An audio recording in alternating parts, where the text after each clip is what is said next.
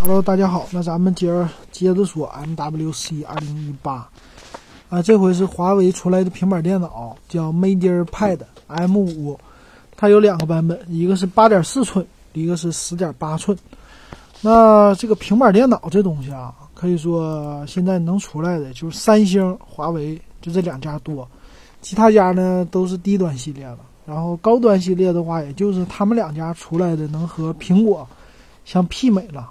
那三呃，三星和华为家呢，怎么说？就说华为家抄三星抄的挺像的，平板电脑的创新其实差一些，那和三星的整体的感觉很像啊，其实没什么太大差别。那这次呢，可以说他们家主打的这个高端系列叫 MatePad M5 的 Pro 版，还是挺还算是有新意的吧。但是呢，问题是他们家这次的配置都比较差。那全系呢标配的都是四 G 内存，然后处理器呢用的竟然是麒麟九六零，就不是什么高端处理器，对吧？这是去年的东西了。啊，它的其他方面的分辨率啊都是啊二五六零乘一六零零啊，这分辨率的话是保存保持在和呃苹果的这个 iPad 吧。相当于是一个差不多的啊，这点还是可以的。屏幕方面，那其他呢？怎么说呢？这个我觉得八点四寸版本的吧，八点四寸版本的好像不算是太好啊，因为它的这个尺寸呢确实不够大啊。现在他们家呃手机呢，其实也能够比上这个平板电脑了，对吧？啊，跟八点四寸比，其实差别不大。啊，其实十寸的呢，它的普通的就是，呃，MatePad 五 M 五的十十寸版、十点八寸版，其实没有性价比，啊，因为它用的等级这些都很低，啊，可以说跟苹果比没有性价比了。苹果的 iPad 就是叫全新 iPad 呀，两千三百多块钱儿，可以说比它性价比更高，啊，这是，啊，所以说它的华为家的。平板电脑呢，我感觉就是一个，怎么说呢，就是能推出就行了啊，他不求别的。但是呢，这东西吧，我觉得在咱国内卖的并不一定太好，但是欧洲人还挺喜欢这个的，啊，美国人呢喜欢 iPad，这个不用说，他本国的东西。但是欧洲人呢挺喜欢三星的啊，现在又多了一个华为，啊，这样的话呢，就是选可选性对他们来说会多一些，那。那这是手机的创新都全面屏了嘛？但是平板电脑的全面屏做的不太好。嗯，这次它十点八寸版本呢，它的白边儿啊也好，黑边儿也好，就是留的空空余非常非常大。其实没脱离当年的呃三星的这个平板电脑的一个设计，我感觉是这样的。那其他方面呢？我看啊，其他方面值得一说的是它的。呃，MatePad M5 的 Pro 版，哎，中间我得插一个，就是我的 QQ 群五五二幺二五七四六，欢迎你关注。啊，这个是里边有我的独享音频，基本上每天会说点。还有呢，就咱们的微信公众号“电子数码点评”，也欢迎你来关注，有问题提问。那这个华为的 MatePad M5 Pro 版呢，我觉得还是有新意的。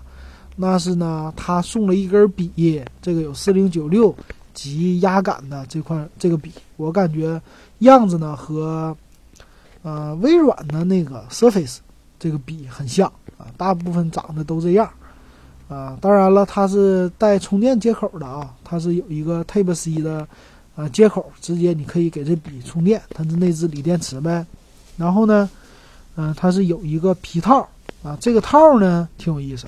它是相当于说，可以把你这个平板电脑给你变成一个笔记本电脑这种模式，啊，我看了视频。那这个模式呢，你只要把它一吸上去，底下就是键盘，啊，那后边呢也可以折，啊，让你可以有个支架支起来，啊，就是只要一折上，就和苹果的 Surface 和那个微软的 Surface 很像了，啊，机器呢看起来，啊，它用起来的话，我感觉也不错，配上这个笔呀，就是可以说是一个小电脑。这种感觉，那，嗯，它的它有两个模式啊，就是它这个 EMUI 呢，你把不连接底座的时候，它是这种平板电脑模式，连接底座以后呢，它可以进入叫桌面模式。桌面模式呢，就非常像，呃，一个 Windows 桌面啊，它是实际这个桌面模式就是 Chrome 的那种感觉。呃，然后呢，你运行 WPS Office 啊这些来办公啊，这些都可以啊。然后浏览网页可以，看视频也可以，基本上也就这些功能。但是最起码它比之前的这些连接的安卓平板、连接键盘的安卓平板多了一个这种桌面模式嘛。这种模式还是给人的感觉挺好的，挺像于笔记本电脑的啊，这是它的好处啊。我觉得这是优点了。但是缺点真的就是它为啥不用麒麟九七零呢？是吧？它的售价并不低呀，所以说这是它的一个问题啊。呃，还有一个优势就是它带了一个 LTE 的这种上网的功能，这是他们家自己自带的。最后呢，还是说他家的售价啊，这个还是这个内存问题，全是四 G 内存，没啥意思。那它存储呢也是改掉了，存储是三十二。先说这个 MediaPad M5，它都是啊四 G 内存的标配，然后三十二 G 存储，六十四 G、一百二十八 G，基本上这三个版本。最便宜的是八点四寸的四 G 内存，三十二 G 存储 WiFi 版，三百四十九欧欧元，两千七百一十人民币啊，不便宜，对吧？呃，它的十点八寸版呢，最低配是三百九十九，然后三千零九十八人民币。挺变态的吧？这价格，那已经比苹果的贵了。那苹果的这个 WiFi 版呢，才两千三百多，可以说它没有性价比，任何性价比没有。嗯，然后一百二十八 G 版的呢，最贵的版吧，中间的六十四 G 不说了，最贵的版呢，呃，WiFi 版，这个是四 G 内存，一百二十八 G 存储，那是四百四十九欧，八点四寸的，四百四十九欧是三千四百八十七。然后十点八寸的是四百九十九欧，是三千八百七十五啊，非常非常的贵。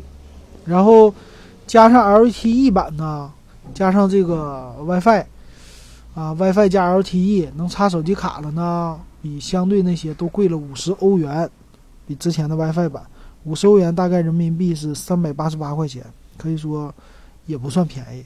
那我说。这个热点的，它这个 M5 Pro 版呢是高一些，起点四 G 内存加六十四 G 存储，WiFi 版呢是四九九欧元，三千八百七十五人民币，然后顶配版呢，啊，顶配版是五百九十九，就加上四 G 内存一百二十八 G 加 LTE 是五百九十九欧，顶配版是四千六百五十二啊，这个完全就是一个苹果的价钱，是吧？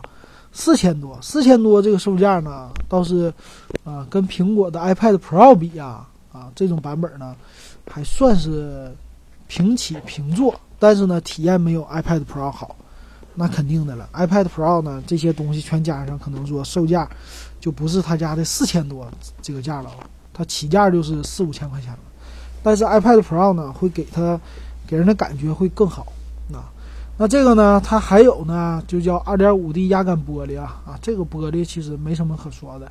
然后还有一个就快充、快速充电的功能，二点零的快充，说两两点九个小时把它整个的平板充满。所以看它在国内的售价吧，我感觉它作为一个安卓平板来说，我我觉得用户可能选择不会太喜欢选择它，因为国内这种低价平板电脑非常多，安卓的，对吧？五百到一千。可选择性非常非常多，就算到两千也都是高端的，已经不错了。那它的设计也没有什么惊艳的地方，那何必就买它呢？对吧？然后，呃，花个三四千，甚至是将近五千块，那这个我就完全可以选择苹果了嘛？这个完全不用不用比了，对吧？它跟苹果比。